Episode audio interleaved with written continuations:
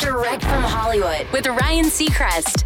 A sitcom that slowly amassed one of the biggest cult followings of any comedy over the past decade is getting revived with most of the original ensemble on board.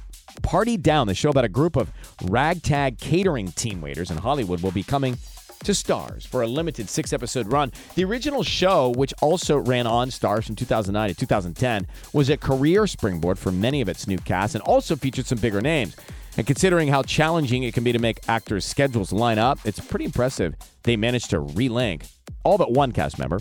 According to Deadline, Adam Scott, Ken Marino, Jane Lynch, Martin Starr, Ryan Hansen, and Megan Mullally are all on board, with only Lizzy Caplan unfortunately too busy. Party down, coming in January. That's direct from Hollywood.